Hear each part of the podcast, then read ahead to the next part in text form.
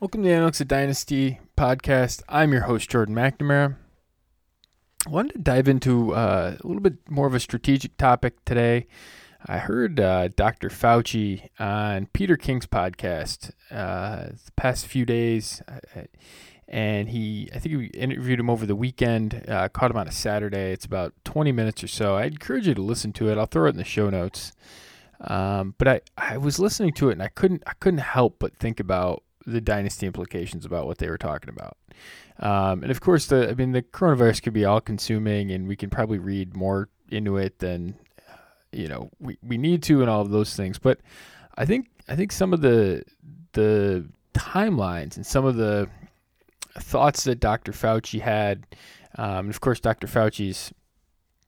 Uh, you know, one of the one of the doctors tasked with uh, you know, coordinating the public health response to COVID nineteen uh, has been on TV and interviewed. Uh, you know, you can find all of his work on TV almost every day. Um, but but this interview focused specifically on football and and I guess more so on sports, but but had a football bend to it.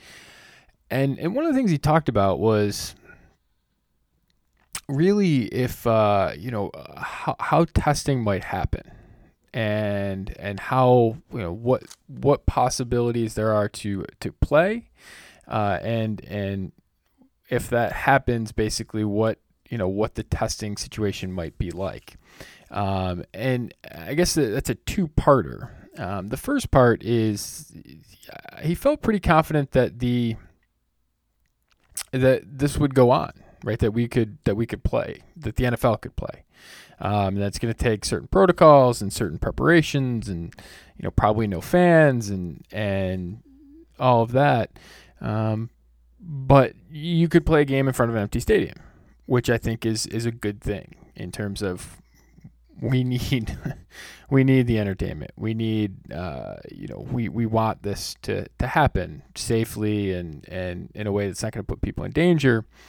Um, but it would be good to have an escape like football in terms of all this, all the social distancing and all that stuff. So, from that perspective, I thought you know it was an op. He he struck a really optimistic tone. Um, however, I, you know I can't help but to think about the night that Rudy Gobert tested positive, uh, and the team, the the Utah Jazz, and I forget who they were playing that night.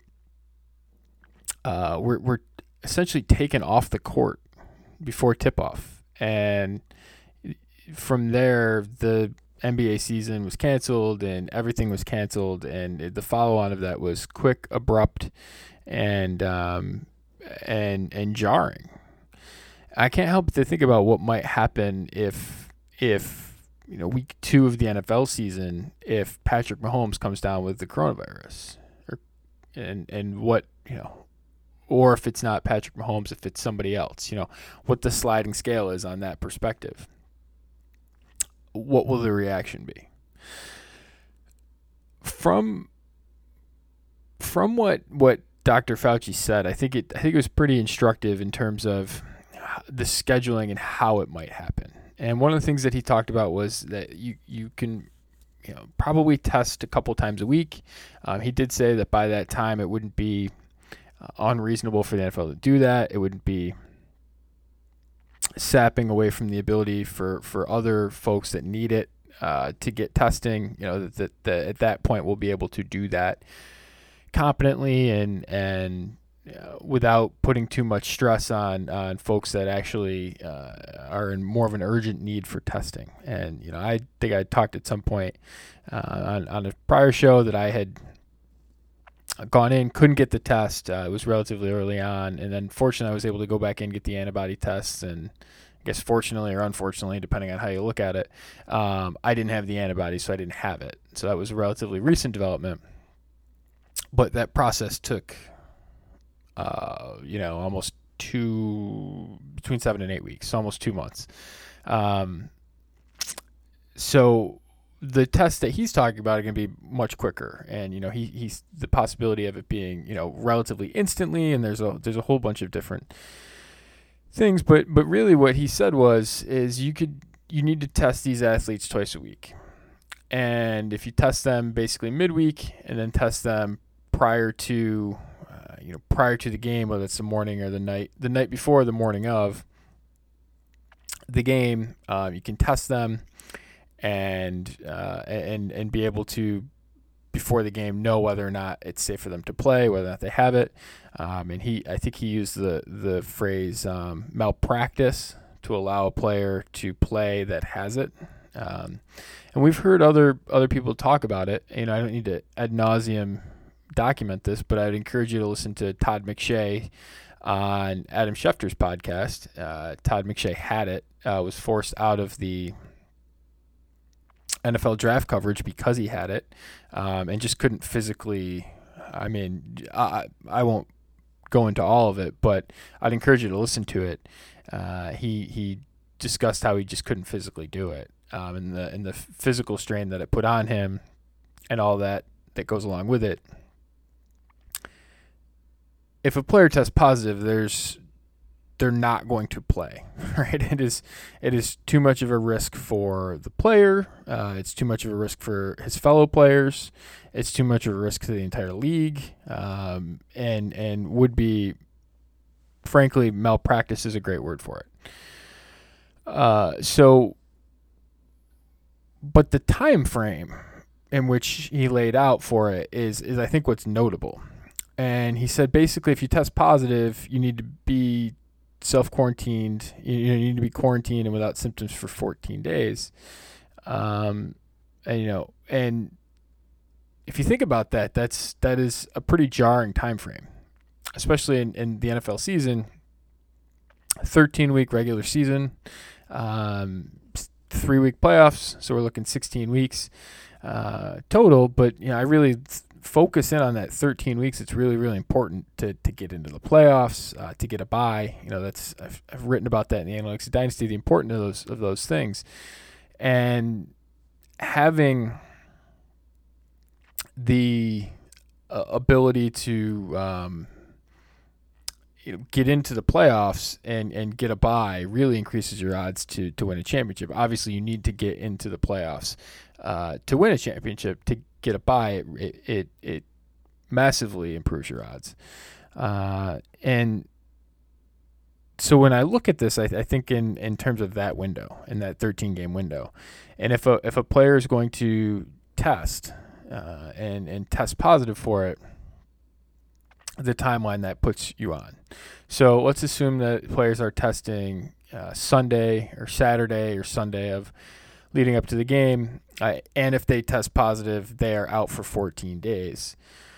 Well, if you test positive on a Sunday, right, 14 days later is, you know, depending on how you count, either Saturday or Sunday the next week, or, or you know, after two weeks, um, you know, whether they retest you on Sunday or whether they test you before that. Uh, I'm not sure on how that would all go down, but you're looking, you know, you're going to miss the game if you test positive in, in week two, uh, before the week two kickoff, for example. And uh, so you're going to miss week two. You're going to miss week three. Um, and you would be able to be eligible to test again right before week four. And by right before, I mean you know, less than 24 hours before week four. Even if you test negative at that point, uh, and have been, you know, so you are symptom free and you're fine and could physically go, you have not practiced, you have not trained, you have not uh, in, been through installs. You've not done any of that stuff for 14 days. Uh, you know, by the letter of the rule, you would have been, you know, in your house by yourself for 14 days. Um, you know, what what type of training has gone along with that? Um, you know, whether 14 days is even realistic to be back playing is is a totally different conversation. I think that's the the short range. That's assuming it's a, a mild case, and it's assuming that uh, you know you're you're asymptomatic or you your symptoms are very mild.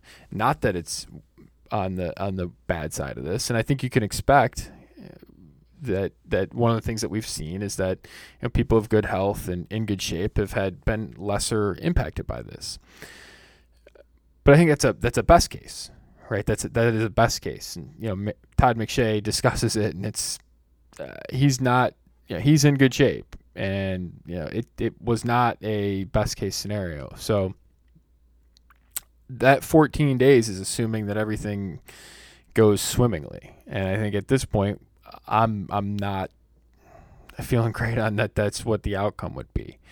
Uh, so, at best, you're going to miss three games. That's at best.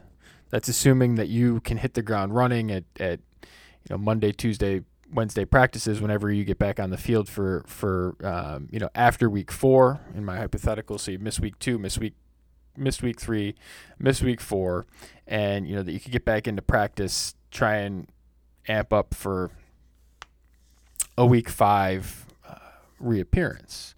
Well, at that point, you've missed three out of 13 weeks.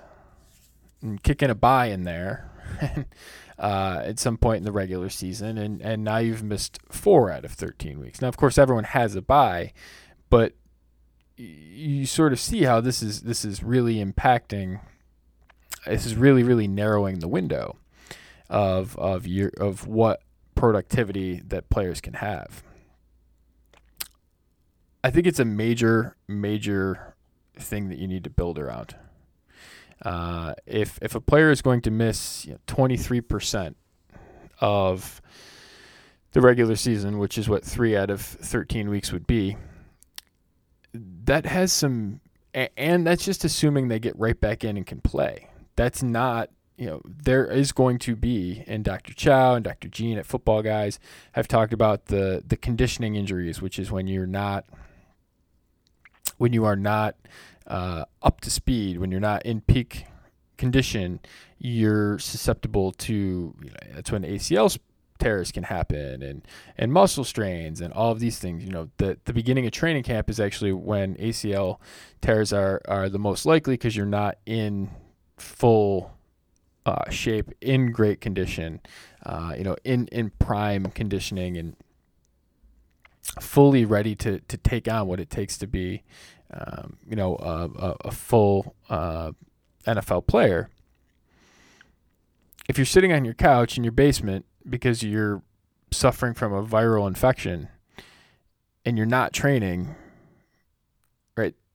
then you come back and try and amp up in two days or three days or four days or however long you can it takes to get back uh, you know however many practice days that is this is going to be a revolving thing right? This is just going to put you at more risk for for injuries conditioning injuries totally unrelated to whatever happened to you with the virus. It's this is just a I've been sitting on my couch for for two weeks and haven't had the opportunity to fully train, and now I'm going to try and go back out there, ramp up quick, and go. How are we going to feel about players in the week after they've come back from the coronavirus starting them? So now you're looking at four, you're looking at five weeks, you're looking at missing, you know, basically you're approaching missing half the season. Uh, I, am just pretty, uh, I'm pretty uh, bearish on on the the recovery of these players and what happens if it's two or if it's three players on the same team and and you know Dr. Fauci said at that point you probably have to shut that team down and they have to all go into quarantine for 14 days. And what's that mean for uh, you know for um, you know for uh, forfeits or for how, how's rescheduling go? I mean those are all things that we'll probably find out. I just think that if we play we're at a risk for uh, you know, four players missing, um, big players, um, all players missing time, and and what the implication of that is. That is in addition to the fact that there is a there's going to be no OTAs. There's going to be no rookie mini camps. There's going to be no uh, you know mini camps, veteran mini camps. Players are going to have to come in uh, from basically being in quarantine or or you know, limited contact with the team, come into training camp whenever that happens, and and be ready to go. There's been none of that controlled conditioning leading up to training camp that we, we see in uh, other years, and that is going to create a, a, risk of of injuries early on in training camp. It's going to create a risk of uh, injuries that that uh, we've seen a little bit of downtick, and whether that's variance or or something truly there in terms of uh, you know science or whatever. Uh, in, in terms of some of these early on in training camp numbers, I know Dr. Chao was tracking that a couple years ago and, and mentioned how it was down. Um, and it, I think it was down the past two years. Uh, seems like this is the, this type of scenario where you're going to get the potential for that to really uptick because not only do you have the the COVID-19 viral infection concerns, but you also have the the lack of conditioning concerns and, and how that that translation and how that um, you know reintegration into uh, working out and all those things, how that all unfolds. I think there's a lot of risk here, and and uh, you know having your eggs in and um, in in really specific baskets in terms of uh, shallow teams. I think this year the the strategic impact of all of this. You know, I've gone on now for a few minutes talking about this, you know, all, all of the stuff. I, I think the the strategic takeaway is, and I, I put out a poll uh, relatively recently, back in April eighth, and I just simply asked if you're drafting a startup right now, is COVID 19 impacting your strategy in any way? And just a, a yes or no. Yes, COVID impact strategy. No, COVID impact strategy. 76% of people said no. 23% of people said yes. And there were some comments, uh, you know, uh, derisively, I guess, uh, you know, that, that seems ridiculous or any of those sorts of things. I think if we're not thinking about team building in the reality of what we're living in right now, I, th- I think we're missing some opportunity. The question is, is how do you react? I don't think you react with fear, but I think you have to react with a, a, a level of preparedness and a level of contingency that is fit for this time.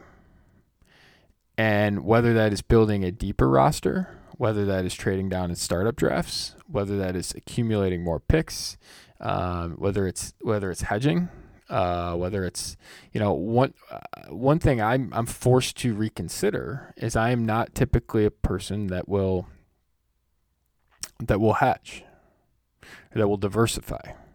If I am faced with the same decision and I have a player, uh, this year it's been a little bit different for me because um, I have some tiers of players that I feel pretty comfortable with it. With, uh, you know, I feel pretty comfortable with the top five running backs. I guess there's there's orderings in there, but I'll say, you know, for example, I feel pretty comfortable a, a, a relatively close together. D'Andre Swift, J.K. Dobbins, and Cam Akers.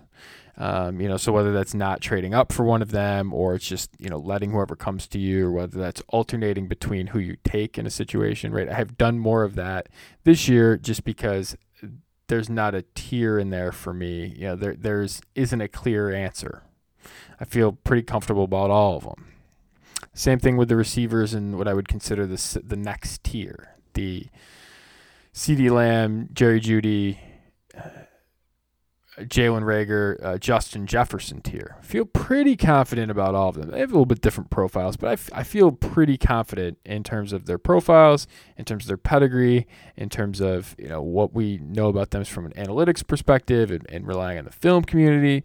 I feel pretty good about them in a tier. So it hasn't been a ton of hey, I need to trade up to get X, or you know I'm going to trade back and just take Y or or whatever. It has been a relatively smooth number for me this year just because that is the way the board has been.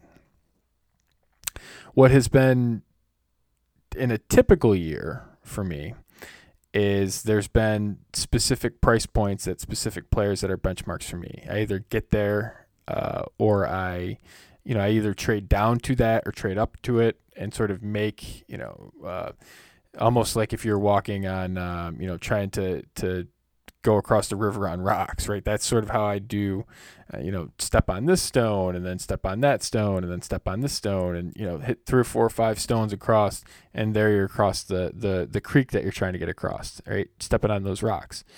That's typically how I draft, which is there's all these things. I have these specific sp- points that I need to get to, and I'm going to try and get to them. Um, that has not been the case this year. It has more been, I feel, a level of comfort with. Uh, it's a really good class, and when that happens, you, you there's less avoid players, frankly, um, and there's there's a lot of quality players, and there is a lot of quality players in this draft. So there are target players, but I think this year it's been less of uh, an extreme ownership on, you know, last year it was Madison at 75% and Damien Harris at 65%. And, you know, prior years it's been, you know, Alvin Kamara at 60%. And, and, you know, those, those types of things have happened a little bit less this year. There's still, well, I still have 45% of Jonathan Taylor, for example. Um, but it has been less of, that that is a little bit accidental, honestly. Uh, it has been less of me trading up to him and just me sitting at three or two or you know wherever, and he he falls there. You know, I've got a couple of shares of 101 I moved up for, but um, and one I actually. I think one I um, adopted an orphan. I think one I actually earned. Um, you know, so I have a handful of shares uh, at, at a little bit different price points. But this year, I think it, it might force me to reconsider. And if I'm if I am have uh, players that are close, but maybe I have a preference one over another. But I own, listen, I own forty percent of I I, have, I roster this player on forty percent of the the the teams that I that I own. Should I should I double down on that, or should I take hey you know listen here's this other player that I that I also like maybe a little bit less, but it's a safety strategy right I don't I'm not quite as leveraged on on one player. And I think that's one thing that we should be thinking about. And you know, I, I do talk about, uh, you know, I, I do have uh, some some roster tracking strategies and stuff that I talk about on the Patreon podcast.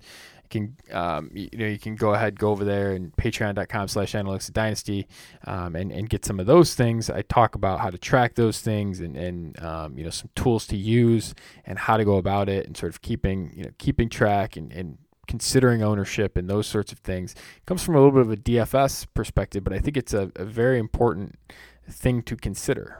Um, and I think right now that is something that you that as a dynasty owner you should be considering when you're making decisions. You know, how does this impact a successful strategy? I think a successful strategy has to be flexible.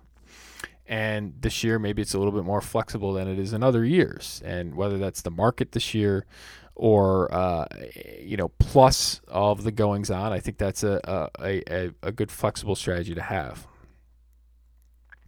Um, you know, in addition, I think the the concept of trading up typically is uh, something that is not great. Uh, it's not as great of an outcome as you might expect. So I did look at that in the the start in the the the Analytics Dynasty in the 2020 edition. Um, surprisingly little impact on mortgaging a future first. Um, I'll just say that you can go ahead and find it all all that data in the book. I sort of lay it out, uh, present some of the odds there in terms of that decision making.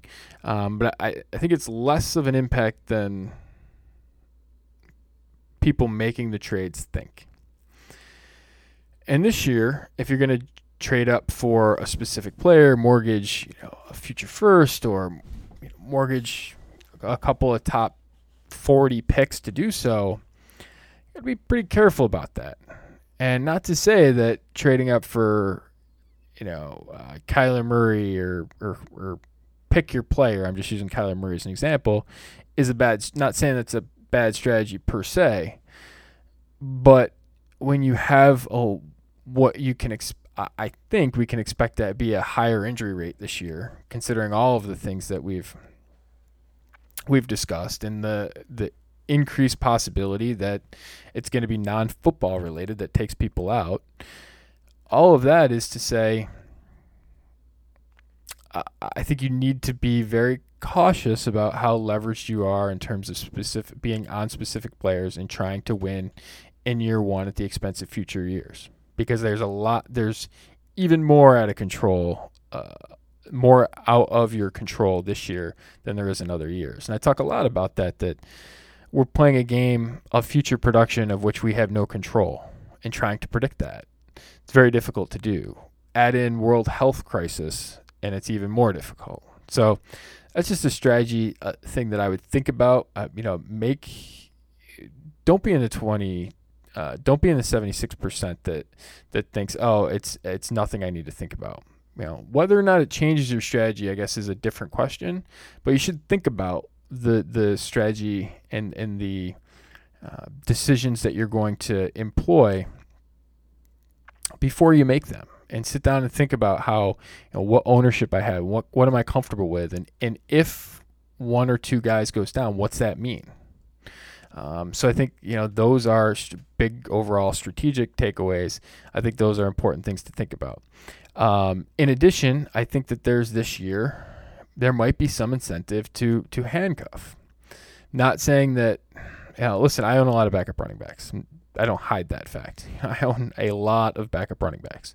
There is a structural and strategic reason for that, which is the injury rate of running backs you can expect in a in a given year about 40% of the guys that come in as the top 24 in ADP and redraft ADP, the about 40% of them, so around around nine or so is about the number um, on average that you would expect.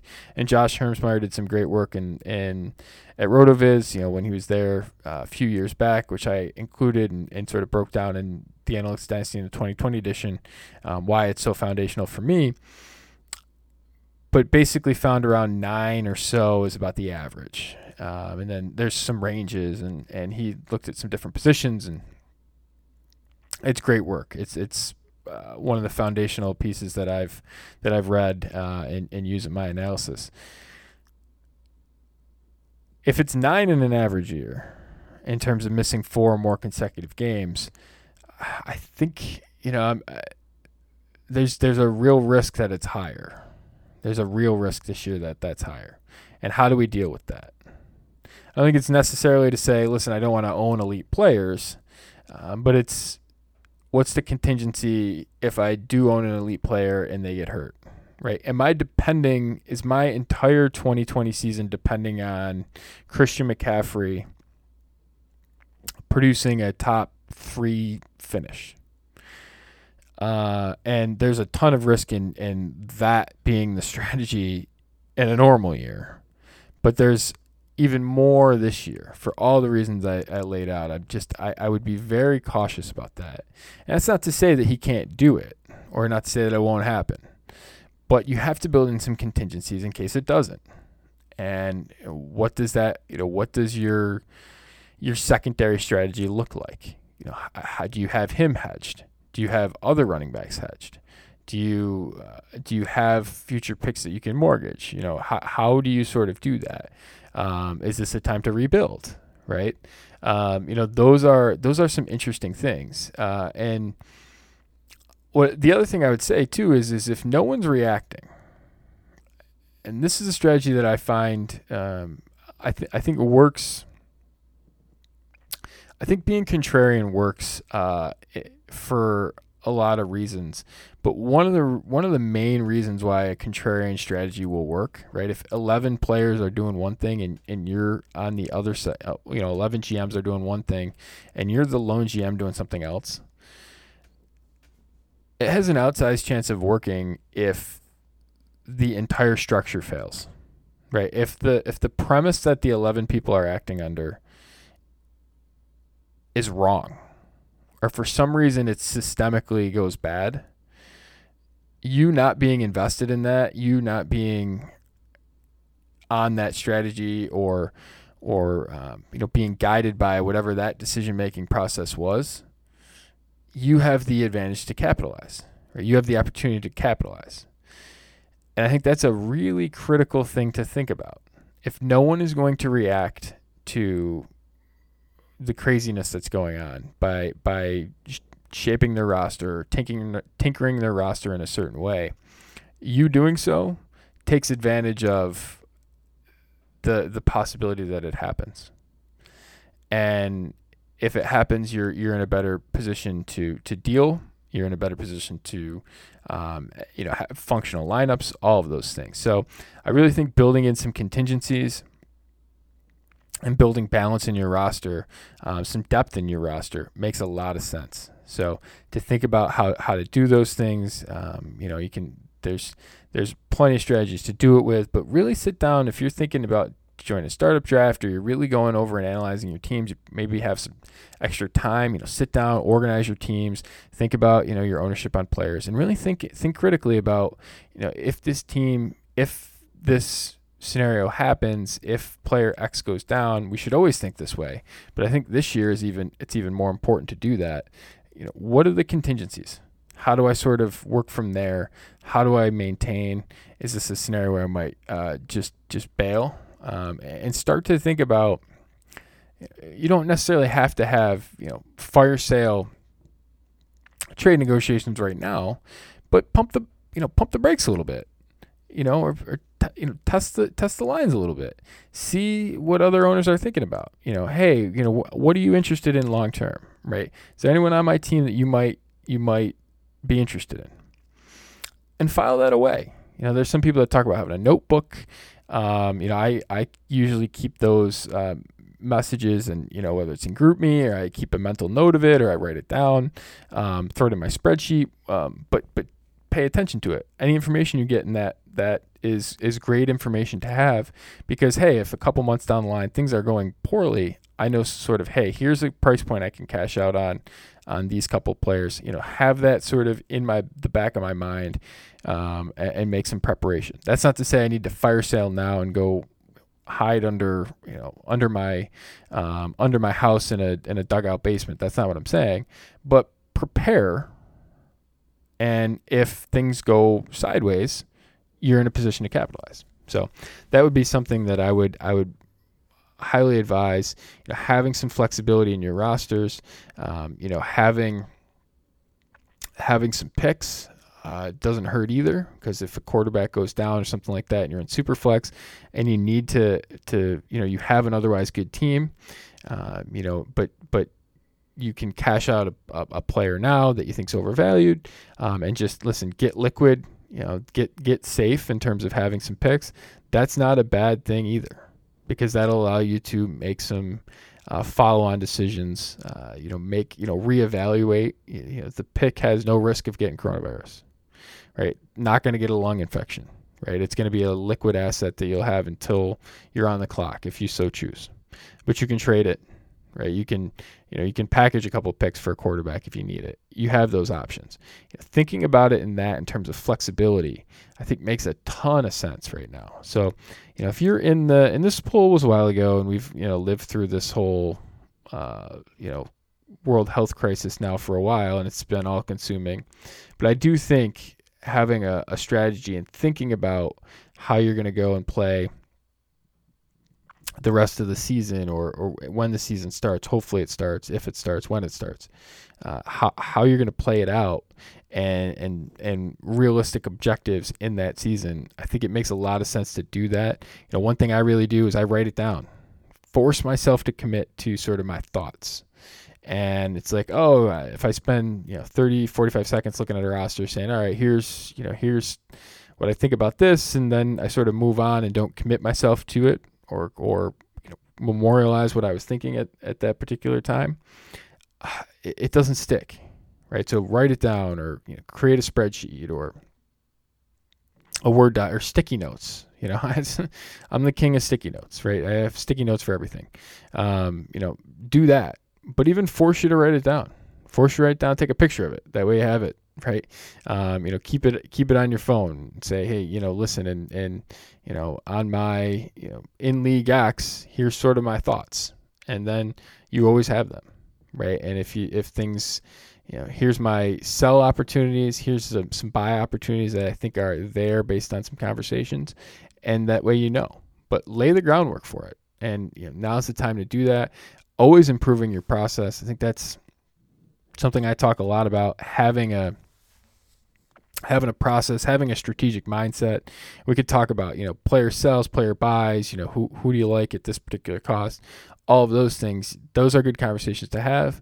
Um, but I think really thinking strategically about about this whole process is something that I think uh, benefits uh, a dynasty GM um, from a from a structural strategic perspective and make critical decisions about your team and and critical thoughts about your team and what you need to win and, and, and sort of how um, the aspects of warp and a warp how all those things would change if uh, if you lose player X right? If you lose a player that won you one one and a half games over replacement last year what's that do to your range of outcomes?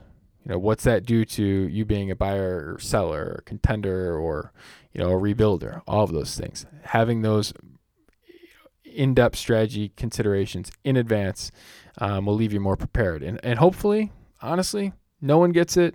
This whole thing goes away. We have a great season, and you've spent some time, uh, you know, thinking about some strategies that ultimately you don't have to employ, but it'll probably make you a better GM uh, in the long term. So. Um, so yeah, so that's pretty much the conversation I want to have about that. Um, know, just some other couple things I'll throw in here. Um, you know, go check out the Footballguys podcast that Chad Parsons and I are doing, uh, the Footballguys Dynasty Show. It's a great opportunity. We talked uh, our third show. Uh, it'll be dropping this week. Uh, it's over on YouTube, so you can find that YouTube, uh, the Footballguys YouTube channel. It's out, um, and the it'll be in the probably by the time you hear this, it'll be in the podcast feed. Um, you know wherever you get your your podcast, but you can find all that. We talked about some running backs this week. Uh, I talked about quarterbacks last week, and um, and th- those were our second and our third shows, and, and the first was a reaction to the rookie draft. So you can find all those over there at, uh, at the the Audible podcast feed, um, and you know I do I will highlight as well that I have over on the Patreon side, so Patreon.com/slash Analytics Dynasty. Uh, I've got uh, three different uh, dynasty, uh, you know, three different content tiers. Um, you know, the the Devy tier. It's four dollars a month. It'll get you a couple podcasts, you know, one or two podcasts a week. Um, you know, four, five, six, seven, eight, nine, ten podcasts for the month. Um, if you go up to the uh, to the Dynasty tier, I've been doing a podcast uh, a day for however long I've been in quarantine, which is about two months now. Um, you know, every night uh, or every morning, I guess, releasing a, a, new podcast and different strategies and player evaluations and and um, you know, news and takeaways and rookie draft reactions. Um, so you can, um, in addition to all of that content, um, that'll be you know four, you know, three, four, five podcasts a week going forward. Um, I'm in the midst of some research projects that'll be uh, highlighted over there. But you, I also have my Dynasty tiers, which incorporates a lot of the numbers from the book, the Analytics of Dynasty in the 2020 edition, the all the base rates, the density rates uh, of the book. Uh, I incorporate them there, my dynasty tiers, as well as some ADP, which I have. Um, I have what I call RDP, uh, which is real draft position, uh, what's going on in real drafts. I incorporate that uh, into the number to sort of give you an idea about future hit rates of players, which I think is an instructive way to think about players. And, you know, looking at, uh, you know, looking at who to, uh, you know, who's who's a value, um, given some of their fundamentals compared to their market price, and sort of when those align, those are, are, are really good indicators of, of how to think about players. And when they differ, you got to make critical decisions. So I have all of that over there. Those are my dynasty tiers quarterback, running back, wide receiver, tight end. Um, lots of data uh, to help you sort of get through it. Um, and I do have notes for all the players as well. Um, and in addition, I have uh, both uh, a real uh, draft position for Superflex rookie drafts that is going on. Um, there's some interesting data over there in terms of it, it will uh, give you an idea of when players are going, some of the, the ranges in which they go, and make it help you make better decisions and uh, in terms of where to target players. And on the on the startup draft side, I do have a um, uh, constant, ongoing, running, uh, ever updating Superflex startup draft ADP. So going back for the past uh, probably six weeks or so, uh, maybe eight weeks now, I got about a hundred drafts uh, that are going on. They're ever updating. I think I'm up, you know, maybe ten a week. I'm adding, um, just as they keep uh, going on and launching. I'm including them. Uh, gives you an idea. I have both pre and post NFL draft numbers as well as an overall uh, draft position number for the players. So to give you an idea of where the market's moving, so I have all that. And in addition to all of that content, I have the um, a, a startup pick trade evaluator tool based on real trades that have happened in real leagues that will help you make better decisions. You know, if you're thinking, hey, you know, I don't know if I've got 105, you know, how do I trade down? What's a good trade? You know, what what what should I do? Um, all those questions that I get a lot of. Uh, there's there's data and it's an actual calculator. You can put the picks in. It'll tell you sort of what it is uh, based on future trades. One of the things you don't want to do is you know go in and you make a trade and you I don't want to look stupid making a trade. This will help you not do that. This will help you create value. It'll it'll help you build better teams. Um, it's something that all the patrons over there um, in the in the the GroupMe that I have uh, talk about in a second.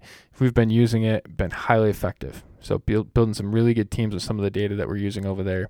Um, so you can go ahead and find all that. That's in the Dynasty tier. And if you're looking for the GroupMe, it's a, a really great experience. A lot of good conversations constantly going on over there.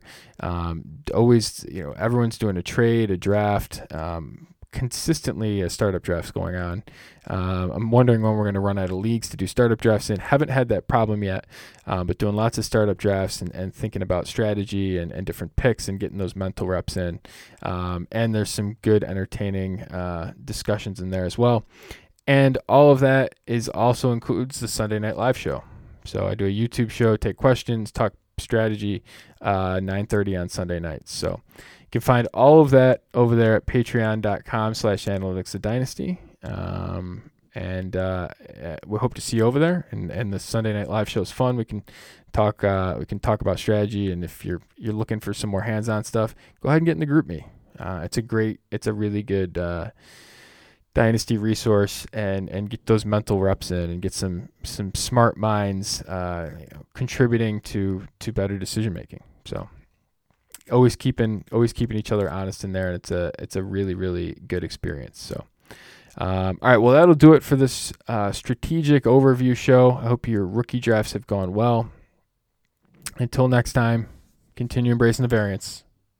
We'll talk again soon.